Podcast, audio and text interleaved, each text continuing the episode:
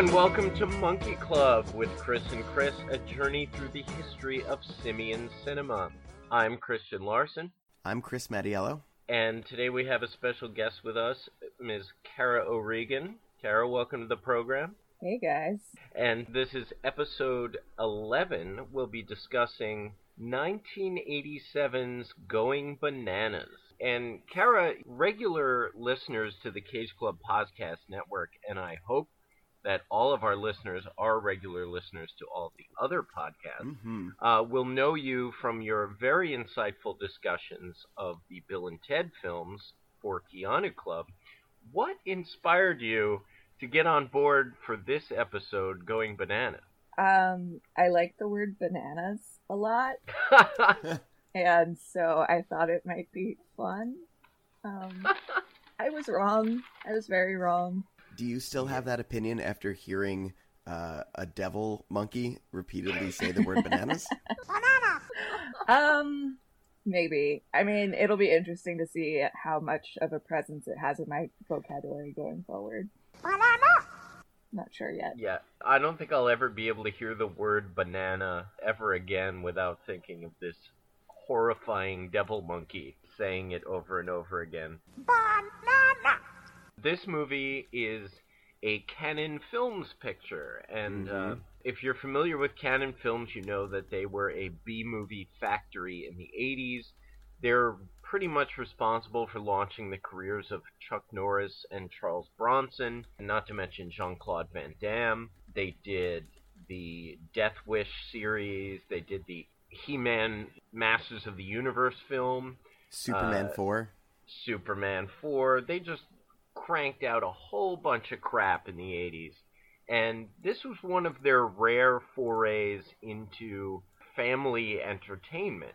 And the interesting thing about this that I found watching it was that it was written by a guy named Menachem Golan, who was the mastermind behind Canon Films. He was a, a middle aged Israeli man for whom English was a second language and you can tell by the dialogue and the humor in this film it, it reminded me a lot of back before it was really played out i was a huge fan of the ali g show and, and borat in particular and there's one segment where he's telling a joke to someone Uh, I have a joke.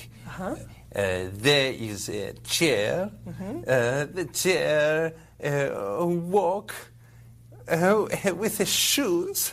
La la la la la. You walk on the street. the chair Right. is a walking. Right. yes. Well, it's a funny image. and that's what a lot of the humor in this comes off as It's like a foreign person trying desperately to portray humor I could see that. There's so much in this movie that doesn't feel. I mean, you're saying it's it's a man who's incapable of, of like portraying humor due to a language barrier. I feel like this movie may have actually been written by someone who is not from Earth, actually. yeah, it definitely reminds me a lot of The Room because Tommy Wiseau not only is there a cultural barrier, but it seems like he's from another planet and he has no idea how humans are supposed to interact, and a lot of this comes across like that. Can I tell a quick story about why I think I hated this movie so much? of course. Okay, so I have this very clear memory, and I don't know when this movie came out, so I, will just say I was born in 86, so it should put me at maybe around like seven or eight, I guess. You were one year old. Oh, Yeah, no, it no, um, no, sorry, not, not, uh, I apologize, not this film, but this film I'm going to reference, uh, which Okay. reminded me of this one. A movie called Baby's Day Out. He was Mommy's little angel Baby Bink is not a regular baby. and Daddy's pride and joy. Bye bye. Whoa, bye bye. bye bye. But Baby Bink was bored. So when the big city called, Baby Bink had to answer. So when you're like five, six, seven, and, and younger than that, you don't realize that movies can be bad. And you just like everything that is on the screen in front of you because you're a child and you're an idiot and your brain is not fully formed. You know, your brain isn't quite a, a real brain yet, and for, you know, various reasons. So Sure. I was really big into Home Alone when I was very young. I loved that movie. And there was a period of time, probably, you know, two or three years uh, around that first Home Alone movie, where there was clones of it coming out. And I have very distinct memories of seeing Blank Check and Richie Rich in the theaters because I loved them. and my parents were just like, yeah, this will shut them up for two hours. Let's do it.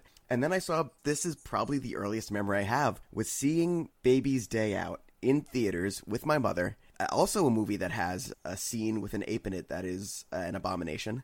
And I'm watching it in the theater, and I'm sitting there, and I'm just going, this isn't good. From John Hughes, the creator of Home Alone. I live. Baby's Day Out. I didn't know movies could be bad, and I spent the entire runtime of that movie slowly like having my innocence sapped away. As a child, a row in front of me, who's maybe like a year younger, is laughing hysterically at every single thing that happens in Baby's Day Out. And just like six or seven year old me is sitting there fuming as I start to understand that everything I thought I knew was wrong. And I think that really set the course for how I look at film in my entire life. And this movie gave me flashbacks to being that kid and watching that movie because this is a movie that is made not for children, but for babies. yeah, it's true. They like all of the humor in this movie is based around senseless violence, which I think Baby's Day Out and to a lesser extent Home Alone kind of capitalized on. I have a very similar story, but I was about 12 and I saw Ace Ventura Goes to Africa or, or whatever Oh. the sequel was. When nature calls, love Yes, those puns, and I- right? And I was like, this It's about is pee. terrible. I know I'm supposed to be thinking this is hilarious, but it's just a guy talking out of his ass. There's nothing funny about this. Did the casual African racism of this movie give you flashbacks to that moment? There's nothing casual about the racism in this movie, and I'm sure we'll get to that. But before we do, Kara, with all of our guests, we like to play a little game called 12 Monkeys. And this is this is the point where we ask our guests to sum up the plot of this film in 12 words or less. Okay. So take a breath, take a moment. In African Tale, Fievel goes bananas. Wow, you saved half the words. Yeah. Wow, that is that is probably our most impressive round of 12 Monkeys to date. Yes, you hold the title. You're the Ric Flair of 12 Monkeys. It's a good thing I came up with that yesterday, otherwise I would have panicked and not been able to think of anything. I mean, there are some parallels between uh, Fievel Goes West and this movie. Future guests are going to have Uh, to step up their game, and they can't just say fuck as their description, Yeah, which would yeah. have been totally acceptable for this movie. Yeah, I mean that Oh that my was my number two. If I were the guest, I would have just said fuck 12 times. Been done with it. So let's get into it. Going Bananas starts off with a young man who is the son of a senator, I think. Hmm An American and- senator. Yeah, and he's being dropped off in Africa with his bodyguard, a guy named Big Bad Joe, played by Dom DeLuise, who is big, but not so much bad. He's actually very incompetent and unpleasant. And the captain of the ship that drops them off right off the bat is like, Oh, welcome to Africa. They're probably going to try to eat you. Ha ha ha ha. Within the first five minutes, there's I think three cannibalism jokes.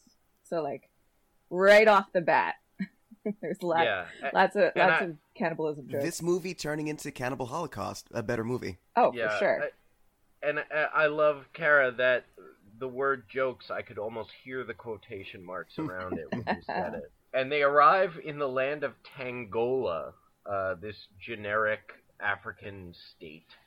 And they show up, and they're met by J.J. Walker from Good Times, a 70s sitcom. Dynamite. And yes, Mr. Dynamite. And he he's plowing through this African marketplace, knocking things over. Uh, I suppose it's setting him up to be incompetent, but he's really the most competent of the group. And he picks them up and takes them on this safari through Wamba Zomba land, which sounds like something my grandfather would call something African. yeah. Oh, Granddad's a little racist, but you know he grew up in a weird time. Let's just give it to him. He's calling stuff wamba. Yeah. He's calling hip hop wamba zamba music. Like let's just let's Yeah. let eighty year old Granddad have that one. Well, 80 year old granddad wrote this movie. Pretty much. and everything is big. Everyone's yelling at each other. Everyone's falling down. Like Menachem Golan, the guy who wrote this movie, like he just thinks that violence and falling down and screaming is is what makes kids laugh. And I I mean I guess it does to a certain extent. There's also but, a ton uh, of uh, non diegetic sound effects. A lot of bonks on the head that sound like bonk and like people Uh. falling. And it's like whoop, whoop, whoop, whoop.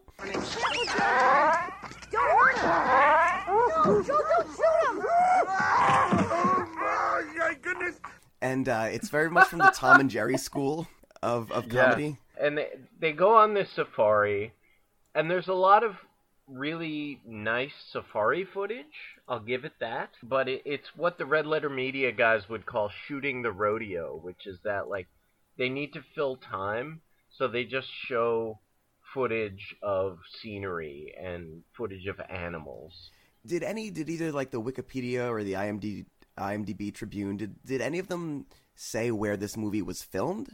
obviously they went to africa That's crazy to me. That's just like that's what this money. I can't. I can't believe this wasn't filmed in like Six Flags Great Adventures Safari Park or something. I mean, I, I honestly, I wouldn't put it past them. I think that that's definitely a, a, a possibility, but it seems like it might have been in Africa. They at least pulled that much off. yeah Early on, it's very clear that no one gives a shit in this movie because everyone save the the child, who I believe is also the kid from Over the Top. yes yes he is Everyone except him is doing an accent. There's more slipping in and out here than there is in like a gangbang. Like they're doing an Oh, accent, dear. and then they're just Jimmy Walker's just talking like he's he's on good times, and Dom DeLuise is just Dom DeLuise, and then he's doing this weird foppy British accent, and then he's back out of it. No one cares. No one can give even enough of a shit to do their accent for more than three lines consecutively. Yeah, and and Dom DeLuise, who is always a very welcome presence in a lot of movies, the Cannonball Run movies, a lot of early Mel Brooks movies, he's just thoroughly unlikable in this. He's grumpy, he's a fuck up on every possible level, and when they go on this safari, right off the bat, first of all, he's panicking. He's like, "Oh no, there's dangerous animals all around." And then he's taking a nap in the van, and there's a lion sitting above him, and he's using the lion's tail as he's sleeping to like wipe his mouth and stuff. And oh my god, just just embarrassing. So Dom DeLuise's character is very uh, nervous, very anal retentive, very prissy, and the way I could describe it for people who are listening to this and didn't watch the movie, which normally I would recommend people watch the movie. No one should watch this movie. Imagine C-3PO in Star Wars, right? And this is the only time this movie will probably ever be compared to Star Wars in any way. Imagine the C-3PO character. He's great in that kind of tertiary role as this kind of Rosencrantz or Guildenstern kind of guy in the background commentating. Imagine they just made C-3PO Han Solo, and you have to deal with that. You have to deal with that the entire movie and like piloting the trip. It's a nightmare and it's annoying. And I don't know if it's supposed to come from the kid's perspective where every adult is an idiot, but it's intolerable. Intolerable is definitely a word that I would use for this. Um, that's a, a really, really, really good comparison. We haven't yet discussed the monkey character, but when we do, there's also a Star Wars link there. So I'll just set the ground for that right now. Yeah, well, I, I mean, we're about to meet the monkey. On this safari, Dom DeLuise's character, Big Bad Joe, continues to do stupid shit. He has lunch in the savannah with, like, champagne and a fruit basket, and uh, animals come and steal his food, and he gets all upset about that, and that's supposed to be funny. And then they meet the, the monkey. The kid frees it because it's tangled in a tree. And it is the most horrifying thing you've ever seen. It's played by a guy named Deep Roy, who you might remember as playing every Oompa Loompa Mhm. in the Tim Burton Charlie Uh, and the Chocolate Factory. Charlie and the Ch- yes, yes, All Um, but he- 165 Oompas.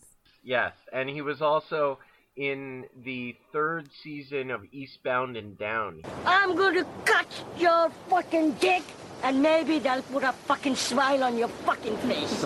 Maybe. Maybe we will cut this motherfucker's balls off. You know what? I can cut off your titties.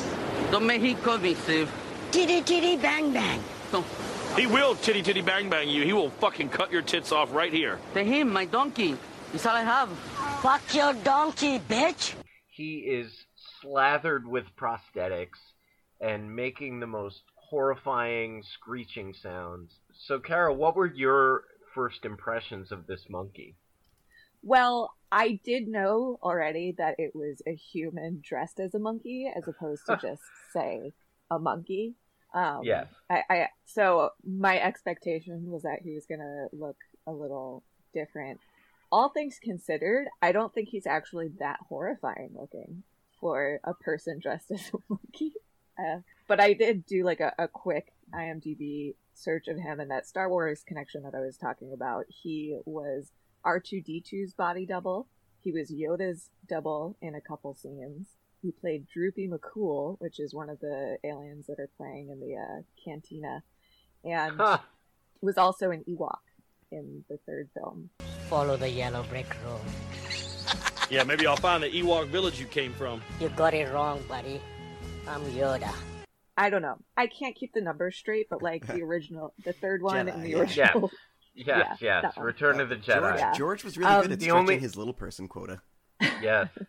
He also played Teeny Weeny in the Neverending Story. That was the guy who like rode the little racing snail. I have to respectfully disagree. I think that the monkey in this is probably the most horrifying monkey that we've seen so far, that I've seen so far. And as Chris was saying before, Ed, uh, the baseball playing monkey, which was a combination of a human in a monkey suit and a mechanical monkey, was pretty horrifying, but Jesus Christ. Ooh. And I mean, I spoilers, Uh, but I don't think the monkey would have been that terrifying if it didn't start. ugh, if it didn't start talking like a human at a certain point. Oh. yeah, just when you think it couldn't get any more horror. I feel like horrifying is the best possible word to describe Oh, him. But They uh, could have put this in in the lounge in Twin Peaks, and like the monkey could have been like, "That gum you like is coming back in style," and it would have been just. It would have been even more horrifying. Well, before we get ahead of ourselves, uh, Big Bad Joe and the monkey meet, and and the monkey knocks one of his teeth out. I think. Oh, No, I think he knocks his own tooth out. Like just clumsily knocks his tooth out. Jesus, I already blocked out the dentist scene. Oh no. I don't think I laughed because it was funny. I think I laughed because my brain was shutting down and it was a defense mechanism like how some people laugh at funerals. It's a hand cranked kind of powered drill and they show that it's being cranked by a large woman on a bicycle because that's funny. and that's the joke. Uh, and then they do another joke with her, which like actually might have been a joke. It's hard to tell in this movie what is actually intended to be a joke and what is just someone who doesn't understand humans writing a story that's supposed to be a comedy. But Dom DeLuise's character demands Novocaine, and then immediately it cuts to that same woman uh, shooting a blow dart into his neck to to put him under. And Yeah. that was the point in the movie where I switched the YouTube speed from 1.25 to 1.5. I didn't even think to do that. And now I'm, Oh, I'm so really mad that I did not. I was at two I by think, the end uh, of the movie. uh, a bit of a high pitched voice might have might have actually made this movie a little more a little more entertaining or more horrifying. Who knows? So, Big Bad Joe gets his tooth back through a drill and novocaine and whatever, and they're driving out of Wamba Zomba Land, and the monkey has tagged along. And on the way out, there are a bunch of angry guards who, again, are just screaming and angry, and that's supposed to be funny. and the monkey beats the guard over the head, and they get dragged to African jail. And Which I uh, think where- um you actually skipped over this kind of like I don't know if it's like a B plot necessarily because it's also the plot of the movie, but uh, this like other aspect of the guy from the circus and the police chief who are who are conspiring Oh, to yes, yes. capture the monkey because well when when the characters are introduced the monkey isn't in the movie yet but the the police chief or captain or whatever who is a, a white guy goes to well i think that's like important to note that Oh, like this guy is like very clearly a colonizer um Yeah. uh, so he goes to this other white guy who like runs a circus and the guy is like bring me weird animals or whatever and and he tries only I could get a talking monkey. right so he tries to like give the police captain money and he was like no we have a very strict code of conduct in this country no tips but then the circus guy uh, corrects him and says that's not a tip it's a bribe and the captain this actually did make me laugh he smiles takes the money and says oh that's different Yeah. so that happens much that- earlier that in the was- movie, and and so in this scene when they get captured, they're being captured by the police force who is after them and this magical monkey that they have, who's not actually magical. He just is gifted, I guess. Yeah. The police chief is actually played by the guy who is the police chief in the Pink Panther movies, who is uh, constantly frustrated by the bumbling uh, Inspector Clouseau. I was also as played by yeah, I was also convinced that Uh, he I- was in Spice World, but I it does not that does not seem to be the case. No, that that was Meatloaf. I know who Meatloaf is. I know Meatloaf was in Spice World. Um, this was the one moment of the film where um, I I feel like anyone who's listened to Monkey Club for this long knows that uh, sometimes I try to see if there's any kind of uh, you know death of the author kind of subtext to these movies, uh, and that's where they start hitting skip forward on their podcast app. And this was the one moment where I was like, okay, they're like gonna talk about like this British colonialism of Africa because there's there there is something there that like there's a statement to be made whether he realized it or not that like the chief of the guard who's a white guy he also runs a circus? Question mark? They're two well, no, people. he he's they are? holy shit. Yeah, he, wow. Yeah. Eh, disclaimer i was super circus drunk for this movie and i'm super drunk right now. So I, you Oh, have to be for this movie. You seriously have to be for this movie. Yeah, they're the- different people really. yeah. The police chief and the head of the circus are two different Well, no, people. I know the police they- chief is, but the guy who runs the, the white guy who's always in the office is a different guy than the white guy who runs the circus. Oh shit! Yeah, yeah. The white the Edit white all guy who this runs the circus has he has some inexplicably Italian name. I Palermo. Think. Palermo, which yeah, may not be sure. Italian. I mean, so let's bring in some reality here. Uh, as far as the the history of colonization of Africa, uh, a lot of times people just think of it as the Dutch and the English, but also uh, it was colonized by Portuguese and Yes. Italians. So uh, the country in this movie is made up. It's called Tangola, but there is a real life country called Angola, which, which I thought it was- was the whole time.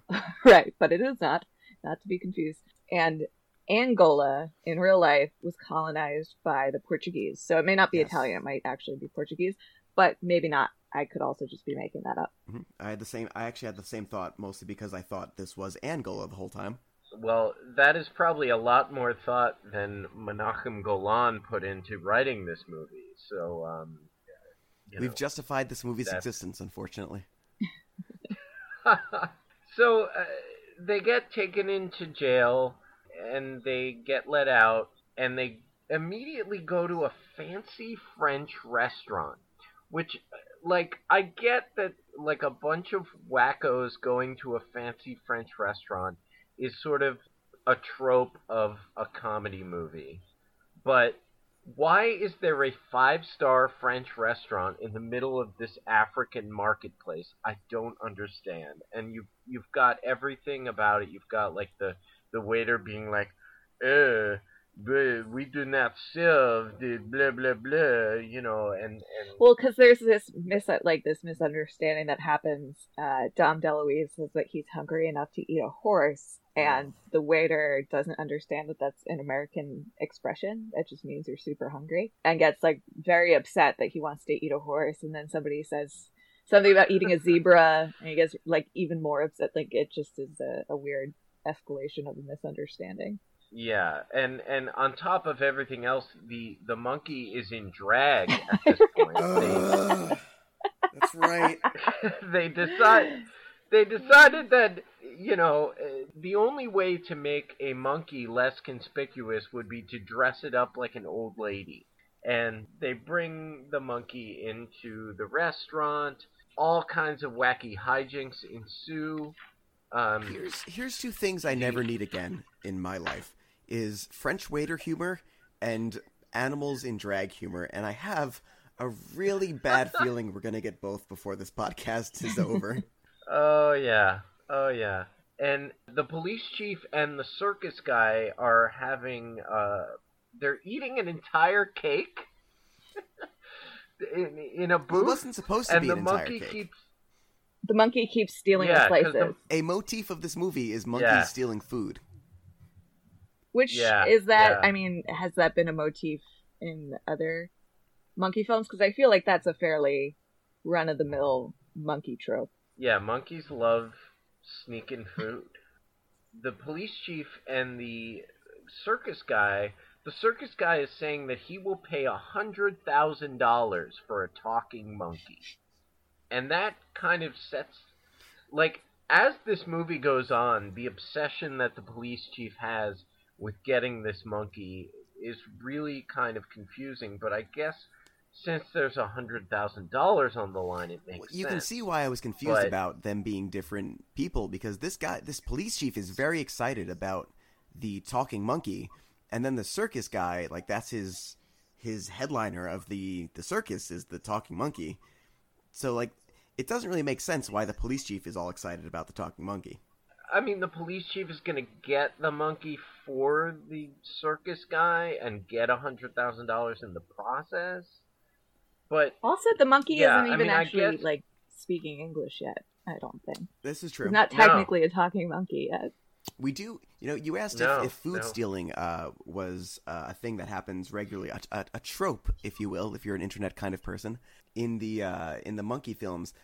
That is less so than humans kissing monkeys, which also happens because a drunk fellow thinks that the in drag monkey is a cute lady and has a dance and a kiss. Hey, baby! Go, come on, dance with me, huh? Ah, you are too kind. Beautiful! yeah, that I mean, I hate this movie. I hate there are so many.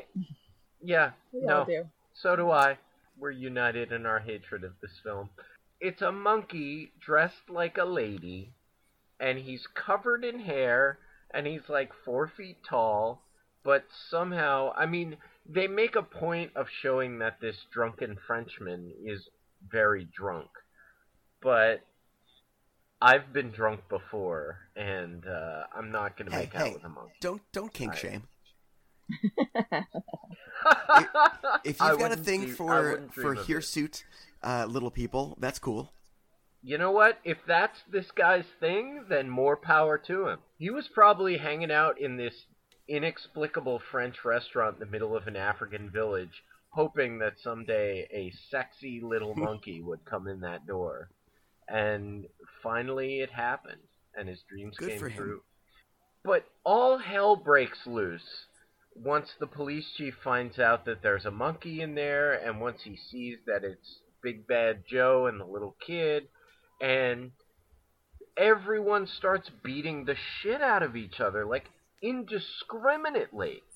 It's not even like the bad guys are getting beaten up by the good guys or vice versa. It's everyone is beating the shit out of each other in wacky ways.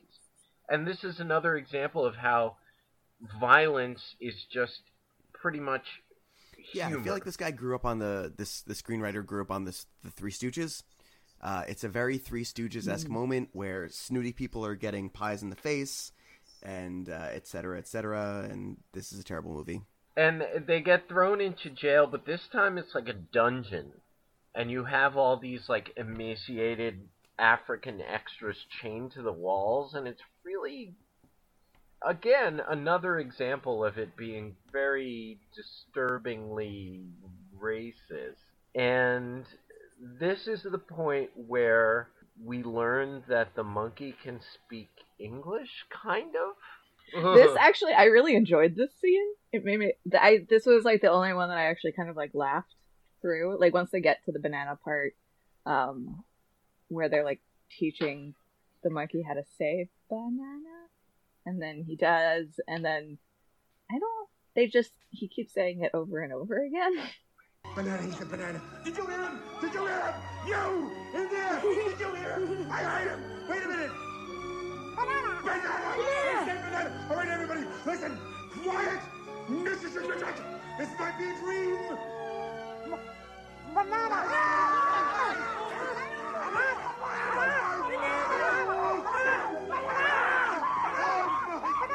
What do you have in the morning with cereal? Banana? I think by this point in the movie, I was just like deliriously so ready for it to be over that it made me laugh, and I actually stopped taking notes after this scene. yeah, this is this is the point in the movie Yeah. where I had this this revelation, and here here's my theory. I mentioned previously uh, on this podcast that the monkey movies of the '80s came from people seeing ET and going, Mhm. "Well, what else can we do that's like kind of humanoid-ish, uh, but not exactly, and is cute and adorable, and we can make it do human things?" And they're like, "Well." Uh, if not an alien, what about a, a monkey? Does a long line of coke, and then they make a script. This movie is like they didn't see E.T. and did that. They saw fucking Nukie, if you know that movie, the African E.T. exploitation film, which is trying to do E.T. Two space travelers No!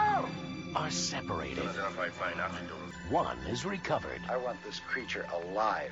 The other must find his way on a strange planet, confronting the perils of the jungle. What does name of menu look for? America. America. No, America's the country where I come from. What's this? The ancient for spaceship. It will take extraterrestrial spirit and courage, along with the help of two native brothers, to reunite these space travelers. In the tradition of E.T. and Close Encounters of a Third Kind, What in the world? comes a magical adventure, Nukie. It's like this guy saw that and went, "Yeah, let's do that with a monkey." This is the exact scene where I went, "No, I broke during the scene." The fact that they go so forgive the term ape shit over the fact that this monkey is saying the word banana like they go crazy. Dom deluise is like flipping out. Like i get it a monkey saying the word banana is pretty impressive but it's like they're reacting to it in the way that audiences reacted to et making elliot's bike fly over uh, the chasm. It's supposed to be this amazing magical moment, and it's like it's not really that impressive. And it reminded me because when we during the course of Monkey Club, I did some research into Koko the gorilla and her sign language, and a lot of critics say that her sign language it's sort of like how a cat purrs. People think that cats purring means something when really it's just a way to get a reaction from humans. And they read a lot into it because they feel like they should read into it. And this banana thing, he's just saying the word banana over and over again. It's not, that doesn't, I, I wasn't impressed. I was more freaked out. I mean, well, so in this scene, he only says banana, but it's almost like this scene, like the banana is he like breaks through to human language Yeah. and all of a sudden has access to all of these other words in subsequent scenes that like was quite bizarre. Yeah, this this was the Rosetta Stone moment. Yeah, well, Right, yeah. I mean, his his vocabulary isn't that complicated because the boy and the monkey escape from jail, and they go on this bonding montage in Wonga Bonga Land or whatever it is, uh, where they they look at the scenery and they hug, and the monkey beats the kid over the head a few times, and that's supposed to be endearing. Is endearing. this where the kid falls off a goddamn and the monkey cliff? says, "Well, th- th- it's about to happen." Uh, but the monkey first he says like, "Bonzo love Ben." That's the only other. Yeah, that's like the only other thing that the monkey can say. Ben loves Bonzo. By the way, the monkey is named Bonzo, just like Bedtime for Bonzo, because both of those movies were inspired by a book that was written like in the 20s, I think. So the Bonzo in this movie is a relative of the Bonzo from Bedtime See for episode three with guest star Roberecci. during their little African savannah montage, the boy falls into a chasm and a fucking scorpion crawls on his Four face. scorpions crawl on this kid. And then there are like several more scorpions around. Jesus Christ. If you've watched Electric Boogaloo, the documentary about Cannon Films, you'll see that Menachem Golan has no, like, he doesn't care about the safety of his actors. He used his own children in films in very dangerous situations. The only concern he has is the finished product. I can't imagine being a little kid and, and being in a movie and having scorpions put on your face. Like, scorpions are scary. I have friends who live in the Southwest, and they tell me that, like, every now and then they'll walk into their bathroom and they'll see a scorpion on the floor, like we would see, you know, like a, a mouse or a, a roach or something.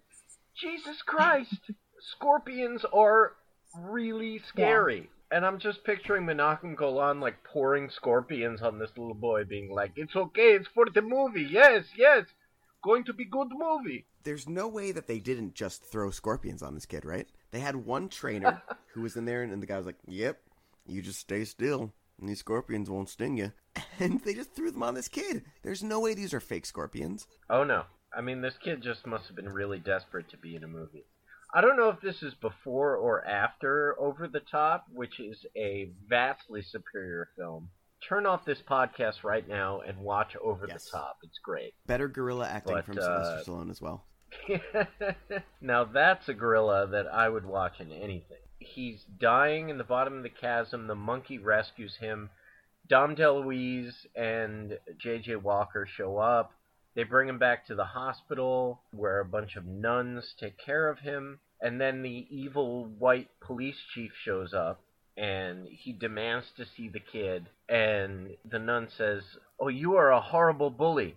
And he says, You are an ugly witch. And they go in, and this is where the police chief sees the mo- monkey talking because the monkey's sing Bonzo love Ben, Bonzo love Ben. And at this point, the police chief orders the entire police force of Wongo Bongo Land or whatever to capture the monkey. And it's amazing that he's using all these police resources to capture a monkey. But again, I guess he's got a hundred thousand dollars on the line, Which I, I looked it up and it would be approximately two hundred and nine thousand dollars today. Well, uh, again, those are in Wongo Bongo dollars, so you know, who knows? And the monkey gets sold to the circus.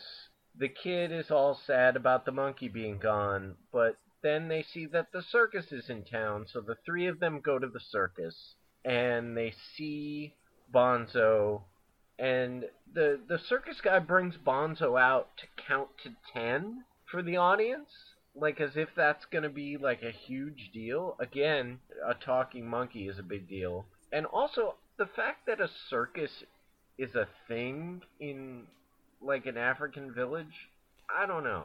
I feel like they have other things going Uh, on. Kara, have you ever seen the movie Congo? Yeah. Okay, so I'm going to pose this question to both of you. You guys are both coaches in, uh, and your team is made up of extremely intelligent gorillas. I don't know what league this is. it's it's a post-apocalyptic nightmare, I'm sure. But um, you have the first round pick. Do you take which which talking gorilla do you take? This one or Amy from Congo? Who's your first round pick? Amy, every time. Oh yeah. I mean, Amy enjoys a good martini.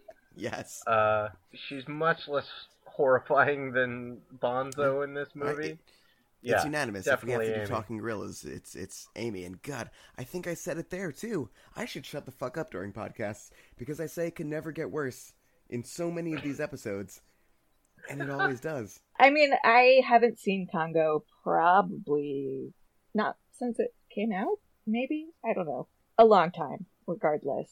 And I don't remember wanting to die during that one. Whereas during the viewing of Going Bananas, I did in fact contemplate my mortality quite quite seriously because I just wanted I just wanted it all to be over. Oh yeah, if you said, "Would you rather be dead forever or watch Going Bananas again?" Put me in the fucking ground. Another interesting thing in this scene is that as the monkey is counting to 10, the circus guy is whipping the monkey. And it made me think of circuses growing up. Animals were whipped constantly the elephants, the lions, especially, and people thought nothing of it. And nowadays, they're kind of phasing out that aspect of circuses for for many many reasons. But this really brought back the brutality of that, even though it was a small man in a monkey suit. But still, it was pretty brutal. And the trio of the little boy and Tom DeLuise and J.J. Abrams, they decide that they're going to dress like clowns to get Bonzo out of the circus, and they do, and another crazy set piece ensues, kind of like the, the only the only reason to watch this movie Um, in is if you are you, if your PhD is from clown college and your specialty is mid 1980s low budget circuses because we get to see all of it. Every single moment of this circus is just in this movie because they got to the point where they were like, "Oh hey, we got 40 minutes left. How are we going to fill this?" I don't know. Show a f- whole fucking circus? yeah, there are acrobats, there are strongmen, there are clowns, and they're all beating the shit out of each other, set to wacky music and Oh, cartoon it's straight up sound Benny Hill. effects. And they escape from the circus, and again, the brutality of the circus guy and the police chief. At one point, the circus guy screams, "Kill the boy!" like, what? Carrie, you got Hey, you, you Africa. got off kind of easily with your 12 monkeys, so why don't you describe some of this uh this circus scene? Oh God. I okay. Yeah. So to be honest, I was not watching super intently. I don't actually remember. How dare That is you? the correct position Uh, to take. Yeah, I, I- don't. I don't actually remember much of the circus other than like the horrible animal abuse and the Benny Hill kind of nature of the escape scene. But beyond that, Oh, I got got the nothing. whole flying Graysons with the trapeze. Yeah, I Oh my god, yeah, the trapeze artist. That was actually quite impressive. Who was on the tra- it was one of the characters who actually was doing the trapeze. I can tell you that for a moment there's a Dom DeLuise stunt double who is about 20 years younger than Dom DeLuise who's doing trapeze eh, with a terrible fake Okay, beard. yeah. A lot of this movie reminded me of Fear and Loathing in Las Vegas, which I, I revisited recently. And his ether fueled night at the circus themed casino really, there were a lot of parallels here because I felt like I had just sniffed a rag full of ether watching this scene. And they escape, of course, and the police and the circus guy are firing guns indiscriminately at them. And they get into an airplane and they take off. And I believe Bonzo is flying the airplane. Was I right about that, or was that just the ether? I don't even know. I have no idea. Let's let's say Bonzo Yeah, was it makes, flying and the it makes it better. It draws parallels Yeah, to Project yeah, X. 'cause- Sure, the monkey was flying the fucking plane. Who gives a shit? Yeah, because monkeys are are very good at flying planes. and also uh, they so they fly the plane back to the port where the boat is waiting, and they get to the port. They say goodbye. Uh, Dom DeLuise now actually likes the monkey. There's a heartfelt goodbye between all of them. There's a really nice scene where Dom DeLuise tells J.J. Abrams, J.J. Walker, uh, oh, if you're ever in New York, you should come visit. If you're ever in New York City, please look us up. We'd love to take you on a safari of Central Park. I don't think so, Mr. Big Bad Joe. Because what I heard is that Central Park is much more dangerous than Dangola. Mo, you're probably right. and there's a close up on the monkey's face as he says goodbye.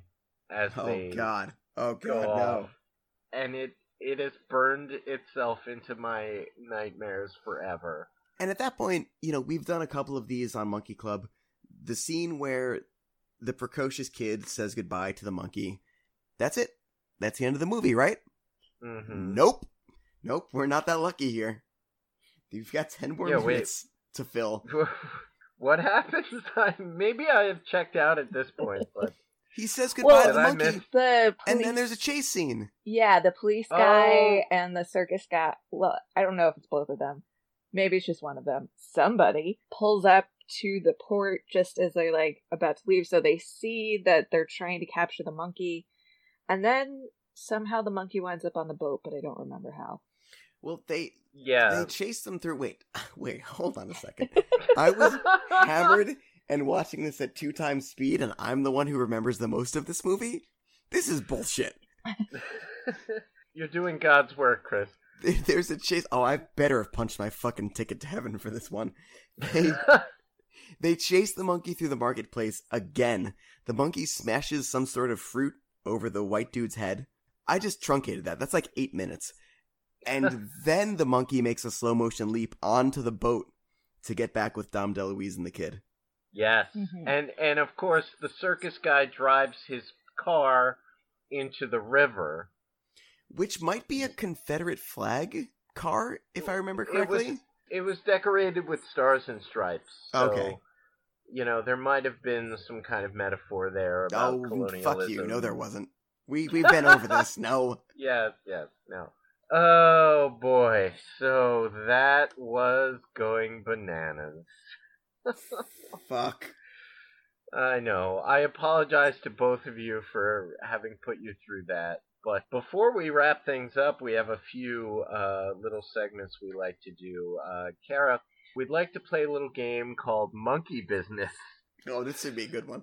If you were to pitch a sequel to Going Bananas, what would the plot be? First off, if Uh. anyone pitched a sequel to this fucking movie, they would be the worst human being to ever exist. Yeah. Yeah. But we're living in a hypothetical world where this movie was successful. So, Yeah. I love your exasperated sigh before you go into this. That's great. What's that like Tim Allen movie where he has some child that like shows up in New York City like from the jungle? jungle to jungle. Oh. Yeah. How I know that. Yeah, it would be like that movie, only with a monkey and Tim Allen, but not Tim Allen. It'd be John DeLuise. I don't know. I Oh. mean, Upgrade. I mean, maybe also actually doing an African tale, Fievel Goes Bananas, like taking the monkey out of Africa, bringing him to the United States, and seeing what hilarity ensues when he's, you know, in this completely different culture and there's other humans and stuff. I don't know. Please don't yeah. make a sequel. No, I, I, I yeah. Bottom line is there should never, ever, ever be a sequel to this. But yeah, I see where you're coming from. It would, it would involve a lot of loud screaming mm-hmm. and violence in lieu of humor, but just in different situations. Right. Yeah, that's all. Like, honestly, we don't need to talk about this anymore because there shouldn't be a sequel. There should never be a sequel. The last segment we want to do is what we always do, and, and I feel like this is going to be rough. It's a segment called Apes versus Humans, Oh. where we determine sort of a panel discussion who was the better performance in this movie? Was it the monkey or was it the humans? I mean, it's an interesting question in this film specifically because the monkey is in fact a human. Um, Oh God, no! Yes. Don't So tell there's me that. that. You're breaking. You're you're going behind the curtain. yeah. I can't well, know that the monkey was a human. quickly before I answer that question, I think we actually skipped over the story of how Deep Roy got cast in this film as a monkey. Oh yes, yes. Um, I I was gonna bring that up later, but oh, okay. uh, we, I can, I you can cut that part No, out. and no, talk about it no, later. I- No, now now is the time. No, go ahead. Now's the time. Go ahead. So, Go ahead. uh, appar- this I did not know that Clint Eastwood was actually in a couple films with an orangutan. Um, hmm his name was Clyde, the orang- orangutan, and he was Clint Eastwood's co-star in Any Which Way You Can and Every Which Way But Loose, which I hope both Yep. of those are going to be in the the Monkey Club canon. oh, Um, they certainly are. so they were originally going to cast that orangutan, and I guess because of like contract stuff, I actually don't remember anything else about this except for the question that Menachem Golan asked about the monkey. Well, uh, Menachem Golan, he wanted to do a monkey movie, so he called Clyde into his office, and Clyde and his handlers showed up, and he pitched this movie, and all the onlookers said that he was pitching it almost directly to the monkey. That sounds right. Not so much to the handlers or the or the the publicist. It's only polite, you know. You don't want to be Yeah. talking about the monkey like he's not even in the room. no, no, of course not.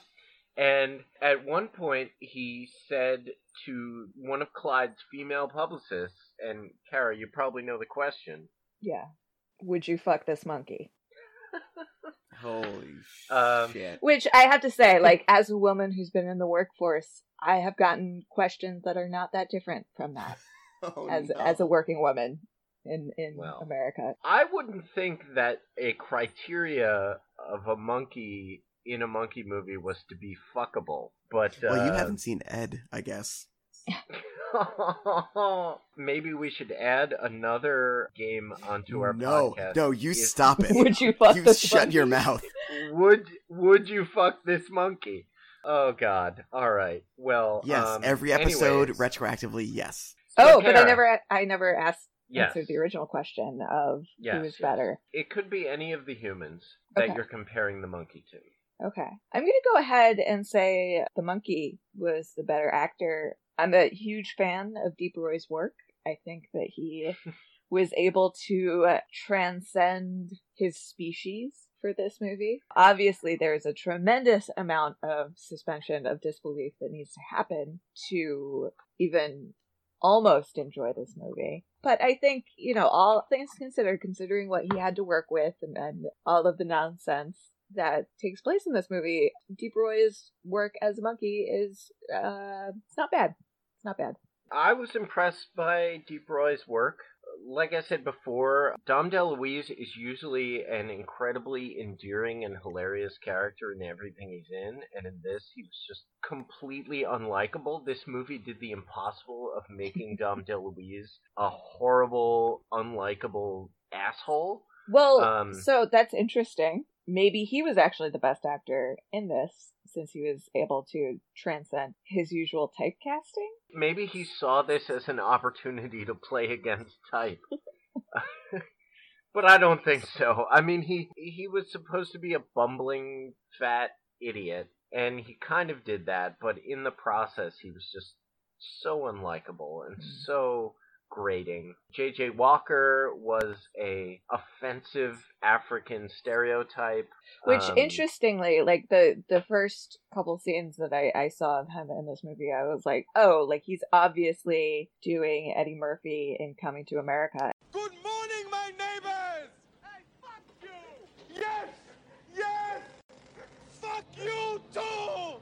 Allow me to introduce myself. I am Muzambo, chairman of the board of the Muzambo Tourist and Safari Corporation of Tangola.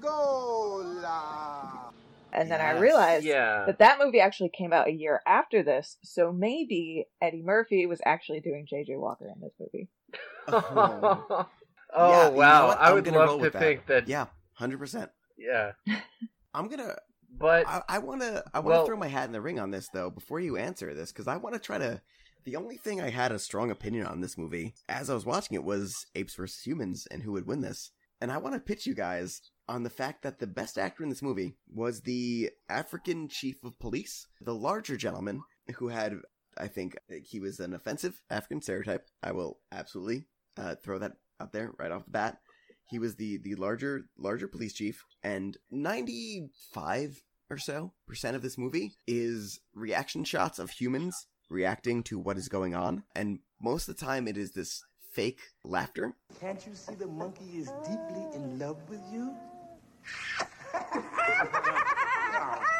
And it happens off the kid, it happens off J.J. Walker, it happens off Don Louise because they're in most of the movie. And every time it comes off extremely disingenuous, and uh, it's just a close up of someone fake laughing into a camera. But, but, but that So are you are you saying that that guy that guy the, was so good at faking laughing. He every time it closed in on that guy, he was like, uh, ha, ha, ha, ha, ha, ha. And his laugh was completely appropriate for everything that was occurring. It was the perfect mix of I'm laughing at this and also fuck me, I went to Tisch and I wanted to be a real actor. Uh, I doubt anyone in this movie had any sort of formal training, but Well, that guy uh, tried Yeah. so hard, and he, I don't care if you guys agree with it or not, if you give the points to the apes, that's fine, but that gentleman needs to be acknowledged as the best fake laugher in this whole movie. That guy was trying, and Dom DeLuise was just cashing a paycheck, and everyone else didn't give a shit. And that guy was trying so hard at his fake laughing that I'm going to the match for this and saying that he was the best actor in this movie. Yeah, that's fair. I don't remember him at all, though. Well, he didn't do anything but fake laugh, so that's fair. Okay, that makes sense. Yeah. And as for me, I have to go with Ben Mendelsohn, who played the boy. I loved him in Over the Top, and he had scorpions poured on his head in this movie. And he really sold the fact that he was in love with this monkey. He was scared. Like, he did really good child acting in this movie. So I'm gonna have to go with humans. Sorry, Deep Roy. Sorry, Kara. Can't win them all. Looks like the humans win this one. To close things out, I want to do. We did this for Born to Be Wild. Chris read a very stirring IMDb review of the movie, and I want to read one I read that. that I found to be really inspiring. This is from Matt Crawford from Kansas City, and the title is Are You People Stupid? Bananas is a classic. Oh, no laughs? What about the part where Bonzo, parentheses, the monkey, is under the table and keeps snatching pieces of cake from the patrons at the restaurant? Before the waiter can set down another plate, Bonzo has devoured it. Which, uh, to interject, we do not actually see the monkey eat any cake. He takes the cake off the table and, like, takes it underneath the table, but we never actually see it go in his mouth. Cut to a facial shot of Bonzo under the tablecloth covered in cake. Tell me, who could resist wetting their pants at such a thing? And the ensuing restaurant fight, where we have the joy of seeing Ben and Bonzo smash people at random with bottles. Whoever thought this movie was not funny must have been watching with their eyes closed and cotton in their ears. Just the scenes of intimacy between Ben and Bonzo that bordered on homosexual parentheses bestial were enough to make the film hilarious, especially when Bonzo is trying to sing Ben back to health in the hospital. Not to mention the cruel and sadistic humor of the monkey, who is seen repeatedly hitting his friends.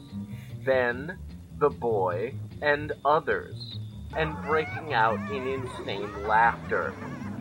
One must see the strange and twisted side of going bananas to see the humor. So I suggest watch the movie again. Don't watch the movie again. Please don't. It is a classic. If you think of the sheer cruelty of Dom DeLuise taunting a monkey with a banana, only to let him have it if he says banana, it is hysterical. Of course, poor Dom had no idea the monkey would do it, so imagine what kind of pathetic mind state he was in. Locked in jail in Africa, and rather than prayer, diplomacy, critical thinking, whatever, instead of trying to get himself out of this dilemma, he resolves to sit back on his haunches and amuse himself by taunting a monkey with a banana. Excellent. I give Bonzo and Going Bananas 14 million stars and 763,000 thumbs way up. Bonzo for president. Bonzo loves Ben. Whew. Man. To be perfectly frank, I wouldn't mind if Bonzo was running for president instead of some of the other candidates that we have this time around. Frankly, an an anthropomorphic monkey would get my vote any day of the week right about now. Well, you know what? I don't think we've ever done breaking news on uh, Monkey Club. Did you see that PPP polls about maybe a month ago from when we're recording this? Polled Harambe against all of the political candidates and polled better than Jill Stein for president of the United States. What's good guys, Jared here. I'm gonna answer your comments and questions at the end of this video, but let's just jump into it. Anyone remember Harambe?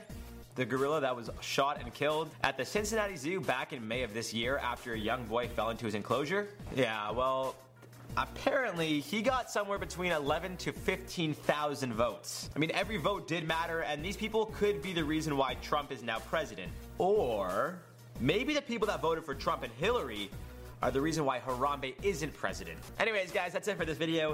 If you liked it, give me that thumbs up, and I'll see you guys soon. Peace. Yeah, that's not at all surprising to me. Go monkeys! No, no, There- there's not at all. there's the ultimate final tally of apes versus humans right there. Yeah. well, on that note, Kara, thank you so much for joining us. Why don't you tell us a little bit about your podcast? Sure. Uh, so I have a podcast of my own. It's called In Sickness and in Health. Um, do you know approximately when this is coming out? This episode? Uh, this Friday. Oh, okay. Uh, we'll be celebrating our first birthday at the end of this month on the 27th, so that's really exciting. On the podcast, I talk to people about their relationships with their bodies, and we discuss issues at the intersections of chronic illness, disability, healthcare, and mortality. I promise I'm a lot more fun than it sounds, and check it out at insicknesspod.com and on social media at insicknesspod. Well, that is something that's much more important than talking about monkey movies. But uh, I'm I'm glad this movie you- definitely made me think I'm of my glad that you- mortality. Yeah. Oh, for sure. And Chris, I know that you have a brand new podcast on the Cage Club Podcast Network. So why don't you tell us a little about I do. that? Now and again talks about nostalgia and memories via mixtapes. We take a look at the now that's what I call music uh, discography, and we use that as a jumping off point to talk about what it was like to uh, to grow up as '90s kids. Hashtag only '90s kids will get this. Well, awesome. This has been a very enlightening conversation, and I'm very glad we had it. Kara, thank you so much for joining us. You can check out older episodes of Monkey Club on cageclub.me. That's cageclub.me. You can also check out episodes of Cage Club, Keanu Club, Now and Again, Zack Attack on the Cage Club Podcast Network. You can go on iTunes. You can like, rate, and subscribe to these wonderful podcasts. Uh, on behalf of Chris, Kara, and myself, thank you for joining us for this episode of the Monkey Club, and we'll see you next time. Ring, ring, ring, ring, ring, ring, ring. banana phone. Banana phone. I've got this feeling so appealing for us to get together and sing, sing. Ring, ring, ring, ring, ring, ring, ring, banana phone.